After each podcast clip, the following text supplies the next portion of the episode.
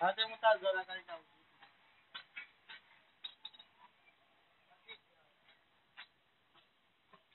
Hello.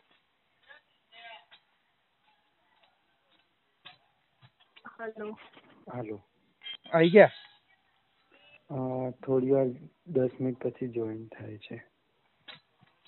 હા યાર. દસ minute. Okay article sixty five અને આર્ટિકલ સેવન્ટી બહુ મહત્વનો અનુચ્છેદ છે.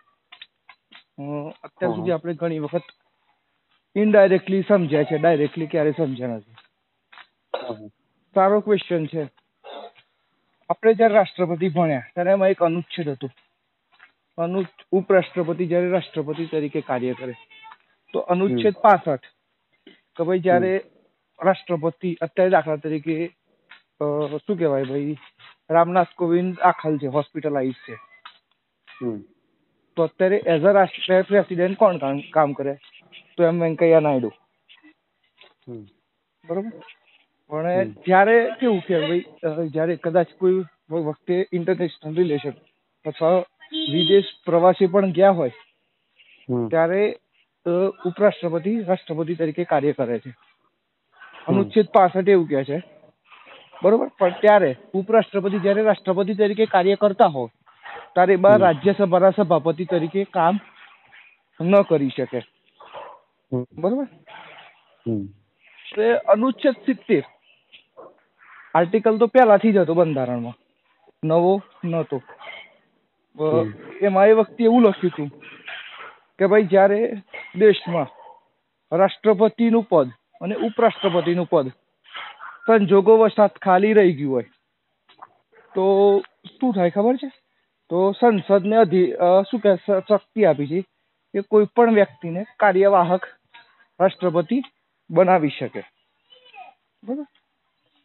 હવે કદાચ તમે અત્યાર સુધી દરેક બુકોમાં આનો કોઈ ઉલ્લેખ નથી. બહુ. મહત્વનો પ્રશ્ન છે. એમ લક્ષ્મી ગાંધી પણ નથી સમજાવ્યું હવે કેવું થયું કે જ્યારે નાઇન્ટીન સિક્સટી નાઇન આપણે કે ભાઈ ઝાકીર હુસેન ડોક્ટર ઝાકીર હુસેન કે ભાઈ રાષ્ટ્રપતિ હતા અને એમનું મૃત્યુ થઈ ગયું. હમ V V Giri article sixty five મુજબ આયા. કાર્યવાહક રાષ્ટ્રપતિ તરીકે. હવે અમેરિકા ઉપરાષ્ટ્રપતિ વાઇસ પ્રેસિડેન્ટ અને ઇન્ડિયન વાઇસ પ્રેસિડેન્ટમાં ફરક કેટલો છે? હવે એ કહું તમને. કદાચ ખબર હતું ભાઈ જ્યારે અમેરિકામાં પ્રેસિડેન્ટ પર ઇમ્પીચમેન્ટ થાય અથવા. પ્રેસિડેન્ટ રિઝાઇન આપી દે અથવા પ્રેસિડેન્ટનું મૃત્યુ થાય તો બાકી રહેલી જે ટર્મ હોય તો as a vice president as a president તરીકે કામ કરે. ફરી ઇલેક્શન થતા નથી. બરાબર? જ્યારે ઇન્ડિયામાં કેવું છે? તો as a vice president president તરીકે વધુમાં વધુ છ મહિના સુધી સેવા આપી શકે. પ્લીઝ જે ખખડાવતો એ બંધ કરો. મારું રેકોર્ડિંગ ચાલુ છે. બરોબર? વધુમાં વધુ છ મહિના સુધી સેવા આપી શકે.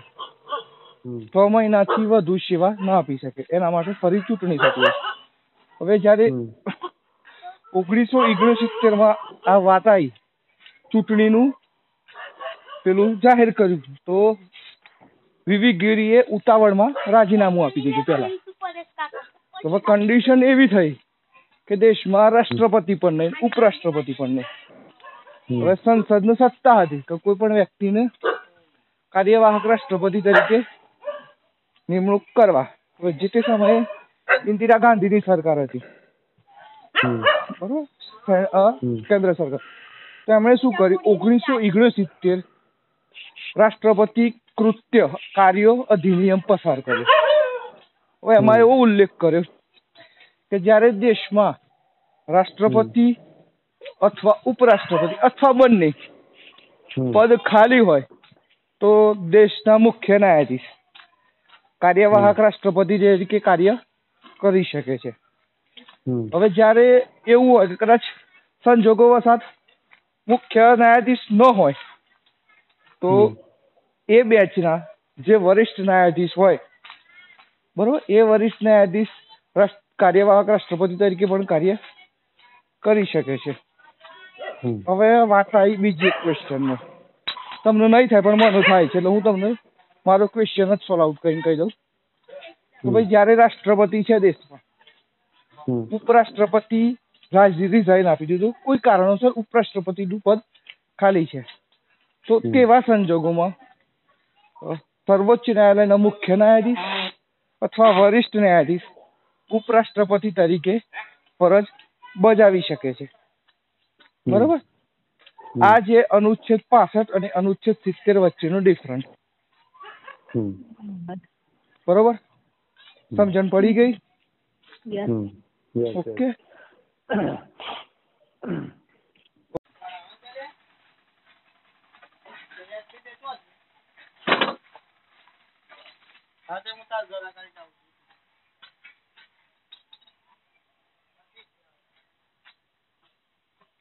હલો.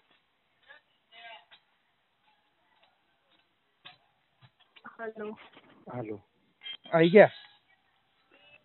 થોડી વાર દસ મિનિટ પછી જોઈન થાય છે. હા યાર ઓકે આર્ટિકલ સિક્સટી ફાઈવ અને આર્ટિકલ સેવન્ટી બહુ મહત્વનો અનુચ્છેદ છે. અત્યાર સુધી આપણે ઘણી વખત ઇનડાયરેક્ટલી સમજ્યા છે ડાયરેક્ટલી ક્યારે સમજ્યા નથી. સારો ક્વેશ્ચન છે. આપણે જ્યારે રાષ્ટ્રપતિ ભણ્યા ત્યારે એમાં એક અનુચ્છેદ હતું. અનુ ઉપરાષ્ટ્રપતિ જ્યારે રાષ્ટ્રપતિ તરીકે કાર્ય કરે. તો અનુચ્છેદ પાસઠ કે ભાઈ જ્યારે રાષ્ટ્રપતિ અત્યારે દાખલા તરીકે શું કહેવાય ભાઈ? રામનાથ કોવિંદ દાખલ છે હોસ્પિટલાઇઝ છે. તો અત્યારે એઝ અ રાષ્ટ્ર પ્રેસિડેન્ટ કોણ કામ કરે? તો એમ વેંકૈયા નાયડુ. બરોબર? પણ જયારે કેવું કે ભાઈ જ્યારે કદાચ કોઈ વખતે ઇન્ટરનેશનલ રિલેશન અથવા વિદેશ પ્રવાસી પણ ગયા હોય ત્યારે ઉપરાષ્ટ્રપતિ રાષ્ટ્રપતિ તરીકે કાર્ય કરે છે. અનુચ્છેદ પાસઠ એવું કહે છે. બરોબર? પણ ત્યારે ઉપરાષ્ટ્રપતિ જ્યારે રાષ્ટ્રપતિ તરીકે કાર્ય કરતા હોય ત્યારે બા રાજ્યસભાના સભાપતિ તરીકે કામ ન કરી શકે. બરોબર? તે અનુચ્છેદ સિત્તેર આર્ટિકલ તો પહેલાથી જ હતો બંધારણમાં. નવો નહોતો. એમાં એ વખતે એવું લખ્યું હતું કે ભાઈ જ્યારે દેશમાં રાષ્ટ્રપતિનું પદ અને ઉપરાષ્ટ્રપતિનું પદ સંજોગો વસાત ખાલી રહી ગયું હોય તો શું થાય ખબર છે? તો સંસદને અધિ શું કહે શક્તિ આપી છે કે કોઈ પણ વ્યક્તિને કાર્યવાહક રાષ્ટ્રપતિ બનાવી શકે. બરાબર? હવે કદાચ તમે અત્યાર સુધી દરેક બુકોમાં આનો કોઈ ઉલ્લેખ નથી. બહુ. મહત્વનો પ્રશ્ન છે. એમ લક્ષ્મી ગાંધી પણ નથી સમજાવ્યું હવે કેવું થયું કે જ્યારે નાઇન્ટીન સિક્સટી નાઇન આપણે કે ભાઈ ઝાકીર હુસેન ડોક્ટર ઝાકીર હુસેન કે ભાઈ રાષ્ટ્રપતિ હતા અને એમનું મૃત્યુ થઈ ગયું. V V Giri article sixty five મુજબ આયા. કાર્યવાહક રાષ્ટ્રપતિ તરીકે. હવે અમેરિકા ઉપરાષ્ટ્રપતિ વાઇસ પ્રેસિડેન્ટ અને ઇન્ડિયન વાઇસ પ્રેસિડેન્ટમાં ફરક કેટલો છે? હવે એ કહું તમને. કદાચ ખબર હતું ભાઈ જ્યારે અમેરિકામાં પ્રેસિડેન્ટ પર ઇમ્પીચમેન્ટ થાય અથવા પ્રેસિડેન્ટ રિઝાઇન આપી દે અથવા પ્રેસિડેન્ટનું મૃત્યુ થાય તો બાકી રહેલી જે ટર્મ હોય તો as a vice president as a president તરીકે કામ કરે. ફરી ઇલેક્શન થતા નથી. બરાબર? જ્યારે ઇન્ડિયામાં કેવું છે? તો as a vice president president તરીકે વધુમાં વધુ છ મહિના સુધી સેવા આપી શકે. પ્લીઝ જે ખખડાવતો બંધ કરો મારું રેકોર્ડિંગ ચાલુ છે. બરોબર? વધુમાં વધુ છ મહિના સુધી સેવા આપી શકે. છ મહિનાથી વધુ સેવા ના આપી શકે. એના માટે ફરી ચૂંટણી થતી હવે જ્યારે ઓગણીસો ઓગણસિત્તેરમાં આ વાત આવી ચૂંટણીનું પેલું જાહેર કર્યું તો વિવી ગીરીએ ઉતાવળમાં રાજીનામું આપી દીધું પહેલા.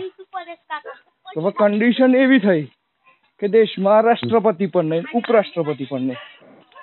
હવે સંસદની સત્તા હતી કે કોઈ પણ વ્યક્તિને કાર્યવાહક રાષ્ટ્રપતિ તરીકે નિમણૂક કરવા. હવે જે તે સમયે ઇન્દિરા ગાંધીની સરકાર હતી. બરોબર. કેન્દ્ર સરકાર. તેમણે શું કર્યું? ઓગણીસો ઓગણસિત્તેર રાષ્ટ્રપતિ કૃત્ય કાર્યો અધિનિયમ પસાર કર્યો. હવે એમાં એવો ઉલ્લેખ કર્યો કે જ્યારે દેશમાં રાષ્ટ્રપતિ અથવા ઉપરાષ્ટ્રપતિ અથવા બંને. પદ ખાલી હોય તો દેશના મુખ્ય ન્યાયાધીશ કાર્યવાહક રાષ્ટ્રપતિ તરીકે કાર્ય કરી શકે છે.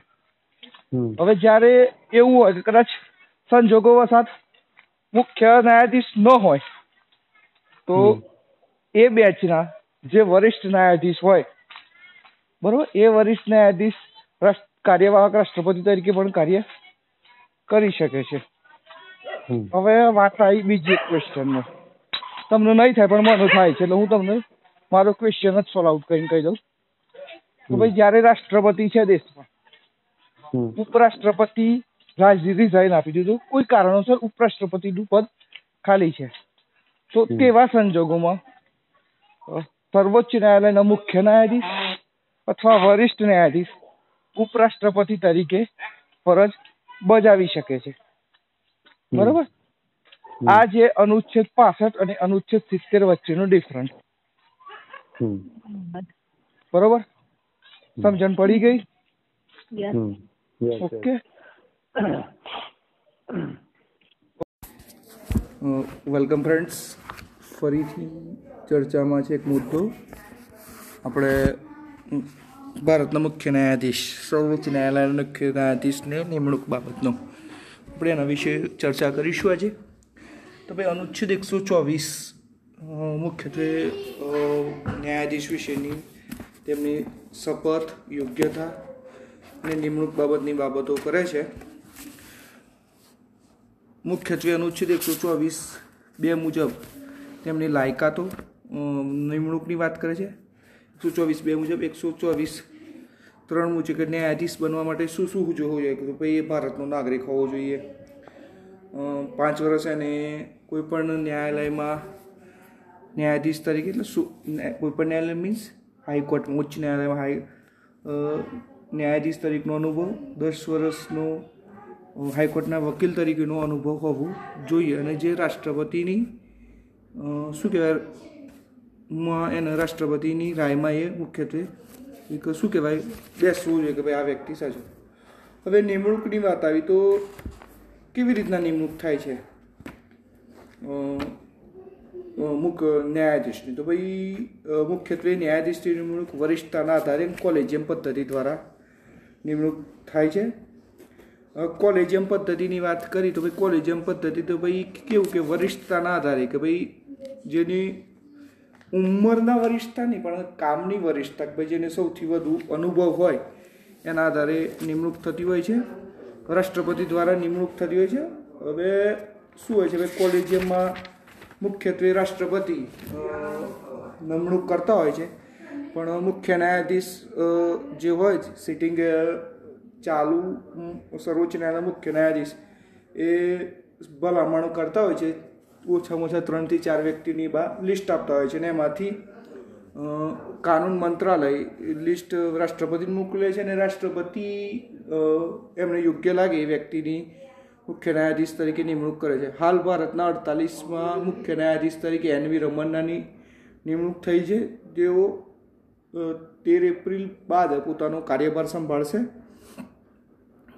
જે સુડતાલીસમાં આપણે જે ન્યાયાધીશ છે મુખ્ય શરદ બોબડે, એમણે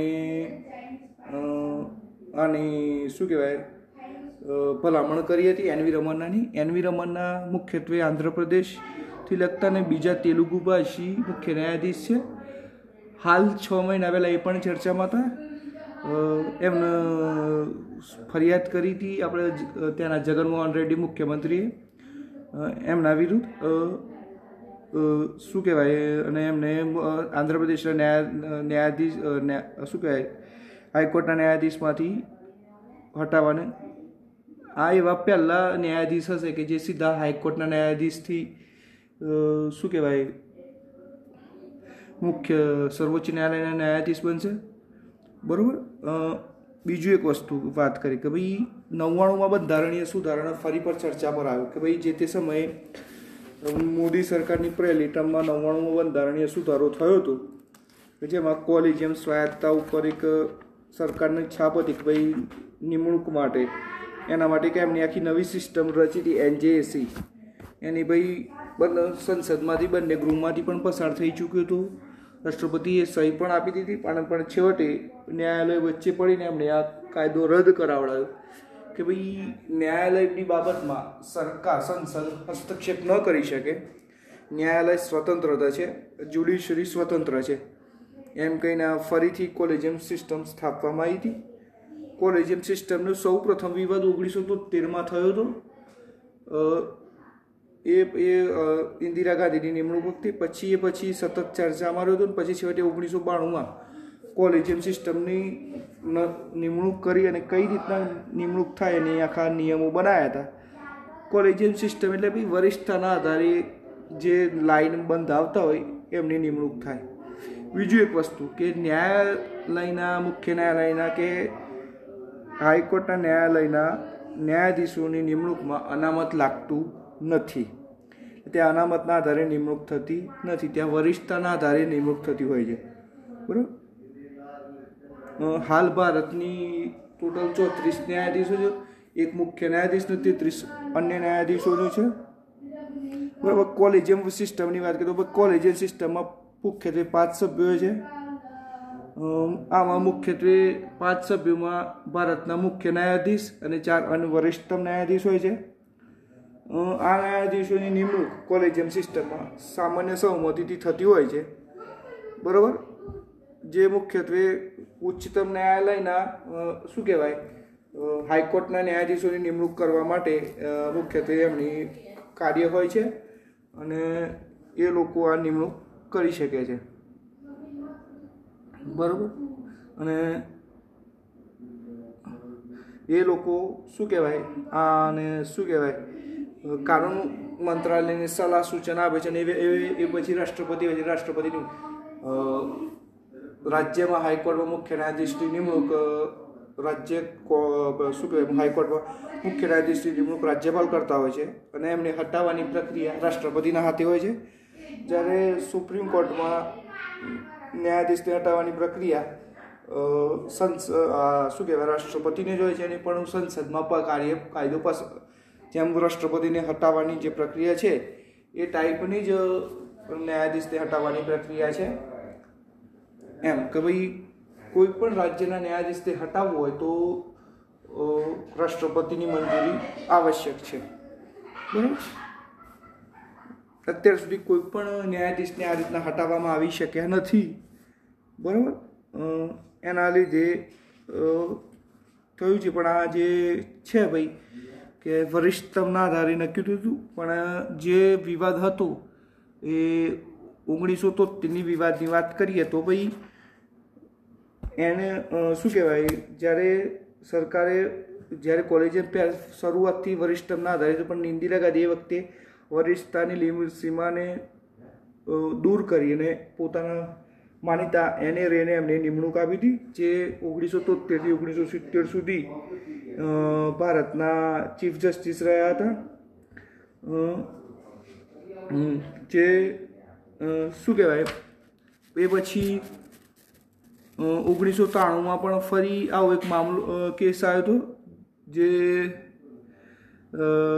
એમાં આવ્યું હતું કે ભાઈ એમાં નવ બે બેન્ચ બેઠી હતી ન્યાયાલયની ને એમણે નક્કી કર્યું ભાઈ કોલેજન સિસ્ટમ કેવી રીતના હોવી જોઈએ ત્યારબાદ પછી કોઈ એવો કોઈ વિવાદ આવ્યો નથી. બરાબર? આ હતી ન્યાયાલયની વાતો. બરાબર? ન્યાયાલય હંમેશા સ્વતંત્રિત છે. બરાબર? અને જ્યારે ન્યાયાલયનું ચેપ્ટર બંધારણમાં ચાલશે, ત્યારે આપણે ફરી ન્યાયાલયની થોડીક ડિટેલમાં ચર્ચા કરીશું.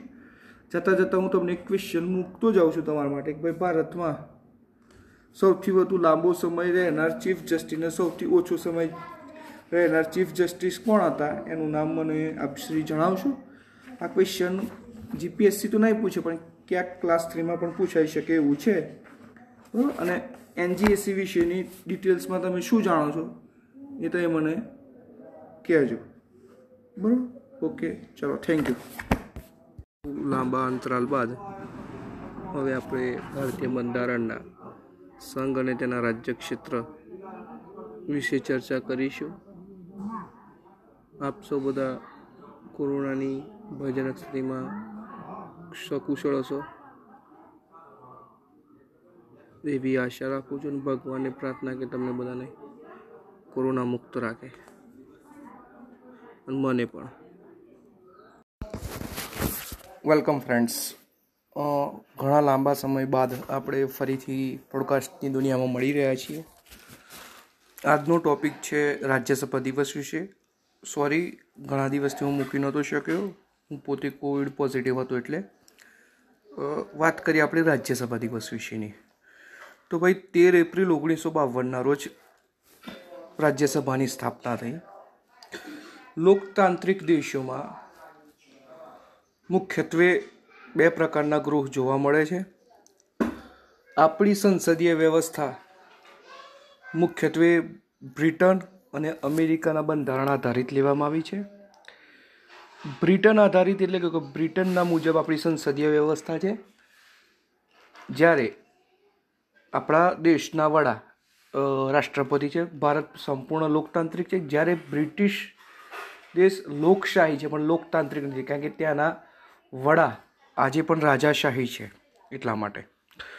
હવે થોડીક વાત કરીએ રાજ્યસભા દિવસ વિશેની તો મુખ્યત્વે દરેક દેશમાં જેટલા લોકડાઈ, લોકશાહી દેશો છે, બરાબર? એમાં મુખ્યત્વે આ પ્રકારની વ્યવસ્થા જોવા મળે છે. બે ગૃહ ગૃહ હોય છે. એને એલ્ડર હાઉસ અને કાઉન્સિલ ઓફ સ્ટેટ તરીકે ઓળખવામાં આવે. એલ્ડર હાઉસ એટલે રાજ્યસભા. કાઉન્સિલ ઓફ સ્ટેટ એટલે લોકસભા. બરાબર? ભારતમાં જેટલા પણ વાઇસર હોય અને ગવર્નર થઈ ગયા એ બધા. બ્રિટનની રાજ્યસભા એટલે એલ્ડર હાઉસના જ મેમ્બર હતા, એટલે એમની આગળ લોર્ડ લખવામાં આવતું. બ્રિટનમાં જે બે ગૃહ છે, એમાં ઉપલું ગૃહ, જેને હાઉસ ઓફ લોર્ડ્સ જે ભારતના રાજ્યસભાની સમકક્ષ છે. બીજું છે હાઉસ ઓફ કોમન્સ જે લોકસભાની સમકક્ષ છે. હવે બ્રિટનની વાત નીકળી, તો બ્રિટનમાં આજે પણ લોકશાહી છે, પણ ગણતંત્ર નથી. રિપબ્લિક દેશ નથી. કેમ? કે ભાઈ, જે તે સમયે આજે પણ અમુક જે સીટો છે, કે ભાઈ, એ લોર્ડ એ જે તે સમયે લોર્ડ્સ તે વંશ પરંપરાનું ગત છે એલ્ડર ઓફ હાઉસમાં હાઉસ ઓફ લોર્ડ્સમાં જ્યારે ભારતમાં એવું વંશ પરંપરાગત સીટો નથી. જ્યારે રાષ્ટ્રના વડા હંમેશા બ્રિટનના રાજા હોય છે. આપણે ત્યાં હંમેશા રાષ્ટ્રના વડા રાષ્ટ્રપતિ તરીકે પરોક્ષ રીતે આપણી ચૂંટણી થતી હોય છે અને આપણે એમને ચૂંટતા હોઈએ છીએ દર પાંચ વર્ષે. બરાબર? હવે થોડીક એક્સ્ટ્રા ડિટેલની માહિતી આપું. તો રાજ્યસભામાં રેડ કાર્પેટ પાથરેલી હોય છે અને લોકસભામાં ગ્રીન કાર્પેટ હોય છે. કદાચ તમે ધ્યાનથી જોઈ ન હોય તો હવે જોજો, જ્યારે પણ સેશન ચાલુ થાય ત્યારે. રેડ કાર્પેટ એ લાલ ફીતાશાહી એટલે ભાઈ સવર્ણોનું પ્રતીક છે. જ્યારે લોકસભામાં લીલા કલરની કાર્પેટ. એ જમીનથી જોડાયેલો લોકો લોકોનું પ્રતીક છે. આજે પણ એ કન્ટિન્યુ છે હજી પણ ચાલે જ છે. બરાબર? ભારતમાં કેમ બે ગૃહોની સ્થાપના? આપણને સામાન્ય રીતે પ્રશ્ન થાય, ભાઈ, શું કામ? શું જરૂર છે?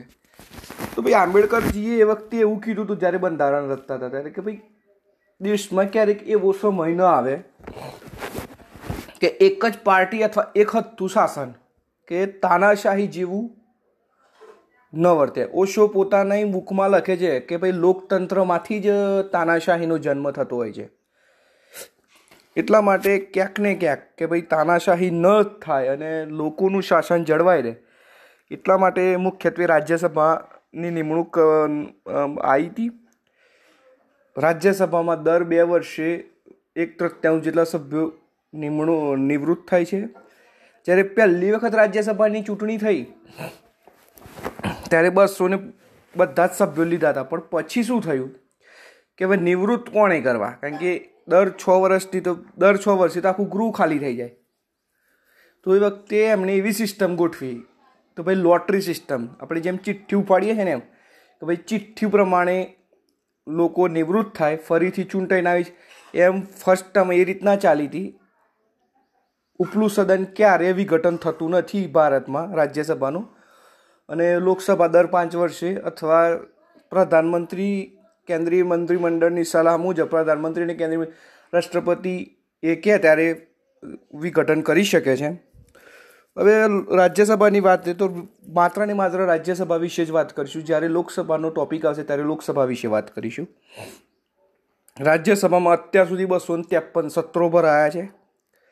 પંચાવનસો બેતાળીસ ટોટલ બેઠકો થઈ છે. નવસો ચેપ ચોપન બિલોની પસાર થયા છે. ટોટલ અડત્રીસો નેવ્યાસી બિલો રજૂ થયા છે આજ દિન સુધી. બરાબર? મુખ્યત્વે જનકલ્યાણ માટે હજુ હવે રાજ્યસભાની વાત તો ભાઈ મૂળ રાજ્યસભાનું આપણને જે બીજ છે, જે આપણા ઓગણીસો પાંત્રીસના ભારતીય શાસન અધિનિયમ, જ્યાં પ્રાંતોને સ્વાયત્તા મળી, આપણા બંધારણનો પંચોતેર ટકા હિસ્સો આડકતરી રીતે ઓગણીસો પાંત્રીસના ભારત શાસન અધિનિયમમાંથી જ લેવામાં આવ્યું છે. બરાબર? અનુચ્છેદ એંસી, જે રાજ્યસભાના ગઠન વિશેની વાત કરે છે બંધારણમાં. બરાબર? મહત્ત્વના બિલો પસાર કરવા માટે રાજ્યસભાની મંજૂરી જરૂર છે, જરૂરી છે. બજેટ અને નાણાકીય બિલો પર રાજ્યસભાની સ્વીકૃતિ જરૂરી નથી ચૌદ દિવસની અંદર સ્વીકૃતિ આપી દે, ન આપે તો આપોઆપ પસાર થયેલું ગણાઈ શકાય છે. બરાબર? જે આપણે બધા અત્યારે જેના એસ્પરન્ટ છીએ કે ભાઈ જે રાજ્ય જાહેર સેવા આયોગ અથવા લોક સેવા આયોગ, એની જગ્યા નિમણૂક અથવા એની નવી કોઈ પણ સેવા આયોગની નિમણૂક કરવી હોય તો રાજ્યસભા કરી શકે છે, લોકસભાનો અધિકાર નથી. રાજ્યોના લગતા કાનૂન બનાવી શકે છે? બરોબર? અનુચ્છેદ એસી ત્રણ એક મહત્વનો અનુચ્છેદ છે. બાર એવા સભ્યોની નિમણૂક કરી શકે જે પોતાના કલા ક્ષેત્રે રમત ગમત યા વિજ્ઞાન ગમે તે રીતના એ વરિષ્ઠ લોકો એના શું કહેવાય, મહાનુભાવોને રાષ્ટ્રપતિ નિમણૂક કરતા હોય છે. બરાબર? જે જો કદાચ લોકસભા કાર્યરત ન હોય ત્યારે એ આપાતકાળમાં ત્રીસ દિવસ સુધી વધુ લંબાવી શકે છે, કાર્ય કરી શકે છે? અખિલ ભારતીયોની સેવાની આપણે વાત થઈ, એમ સેવાઓનું નિર્માણ કરી શકે છે? સંઘીય ઢાંચો ફેડરલ સિસ્ટમના મહત્વપૂર્ણ હોદ્દો છે. રાજ્યસભાએ રાજ્યો માટે બનાવેલ કાનૂન એક વર્ષ સુધી લાગુ હોય છે. જે વધુ એક વર્ષ માટે પણ લંબાવી શકાય. પછી જો એ રાખવું હોય તો રાજ્યોની મંજૂરી જરૂરી છે. મુખ્યત્વે ચેક એન્ડ બેલેન્સ સિસ્ટમ આધારિત રાજ્યસભાની નિમણૂક કરવામાં આવી હતી કે ભાઈ ક્યારેક લોકસભામાં એક હત્તું શાસન ન થઈ જાય, દેશમાં એક હત્તું શાસન ન રહે એના માટે. પ્રથમ વખત જોઈન્ટ સેશન તો દહેજ પ્રબંધક વિધેયક માટે બોલાવવામાં આવ્યું હતું. પહેલાં ઉપરાષ્ટ્રપતિની નિમણૂક માટે જોઈન્ટ સેશનની બોલાવવી હતી એ રીતની સિસ્ટમ હતી. પણ સાતમા બંધારણીય સુધારા બાદ આને રદ કરી અને પછી ચૂંટણી પંચને આપવામાં આવી ઉપર ઉપરાષ્ટ્રપતિની ચૂંટણીની. બરાબર? સિંધી ભાષા માટે સૌ પ્રથમ બિલ પણ રાજ્યસભા લાવી હતી. બરોબર? જે મુજબ છે, લોકતાંત્રિકની જીવાદોરી સમાન માનવામાં આવે છે. બરોબર? રાજ્યસભાના મુખ્યત્વે સભાપતિ, ઉપરાષ્ટ્રપતિ હોય છે, જ્યારે ઉપસભાપતિની નિમણૂક રાજ્યસભાના સભ્યોમાંથી ચૂંટવામાં આવે છે. બરોબર? ઓગણીસો બાવનથી ઓગણીસો ઓગણસિત્તેરનો એવો સમયગાળો છે કે જ્યાં ભારતમાં વિરોધ પક્ષના નેતા જેવું કંઈ હતું નહીં. ઓગણીસો ઓગણસિત્તેરમાં પ્રથમ વખત રાજ્યસભામાં વિરોધ પક્ષના નેતાની નિમણૂક થઈ. ઓગણીસો સિત્યોતેરમાં સંવિધાનિક દરજ્જો મળ્યો વિરોધ પક્ષના નેતાના લોકસભાના અને રાજ્યસભાના. રોજ રાજ્યસભામાં કુલ બસો ને પચાસ બેઠકો છે. હાલ બસો પિસ્તાળીસ બેઠકો ભરાય છે. પાંચ બેઠકો પાકિસ્તાન ઓક્યુપાઈડ કાશ્મીરમાં છે, જે ખાલી રહે છે. ટોટલ બસો અડત્રીસ બેઠકો હોય છે. બરાબર? એમાંથી આપણે મૂળ બસો ને બત્રીસ જેવી જ બેઠકો ભરાય છે, બીજી ભરાતી તેત્રીસ જેટલી બેઠકો ભરાય છે, બીજી જે બીજી બેઠકો ખાલી રહે છે, પાકિસ્તાન ઓક્યુપાઈડ કાશ્મીરમાં હોય છે. ઓગણીસો છપ્પનમાં લોકસભા ઓગણીસો ચોપનમાં લોકસભા અને રાજ્યસભા નામ પડ્યા એ પહેલાં હાઉસ ઓફ કોમન્સ અને હાઉસ ઓફ એલ્ડર હાઉસ અને કાઉન્સિલ ઓફ સ્ટેટ જે ઓગણીસો પાંત્રીસમાં નામ હતા, એની જગ્યાએ આ વખતે આપણે હાઉસ ઓફ પીપલ અને હાઉસ ઓફ એલ્ડર્સ એવું નામ આપ્યું હતું. પણ પછી લોકસભા અને રાજ્યસભાનું નિમણૂક થઈ. ઓગણીસો પંચોતેર પછી લોકસભા અને રાજ્યસભા ટીવીની પણ સ્થાપના થઈ. રાજ્યસભા ટીવી એક મહત્ત્વની ભૂમિકા ભજવે છે. જાહેર સેવા, અખિલ ભારતીય સેવાઓના વિદ્યાર્થીઓ માટે. બરાબર? રાષ્ટ્ર, રાજ્યસભામાં સભ્યોની નિમણૂક વિધાનસભાના ચૂંટાયેલા સભ્યો દ્વારા ચૂંટણી ચૂંટણી કરવામાં આવે છે. એમનો કાર્યકાળ છ વર્ષ હોય છે. એમને મહત્તમ ત્રીસ વર્ષની વય જ્યારે રાજ્યસભાનો ટોપિક સંસદમાં ચાલશે ત્યારે રાજ્યસભા વિશે વધુ ડિટેલ આપીશ. હાલ આટલી પૂરતી જે રાજ્યસભા દિવસ વિશેની માહિતી હતી, એટલી આપી. બીજી કોઈ તમને એક્સ્ટ્રા ખબર ન પડી હોય તો કહી શકો છો. થોડીક રીધમ તૂટી છે, થોડીક રીધમ આવતા આવતા વાર લાગશે. Okay thank you guys thanks a lot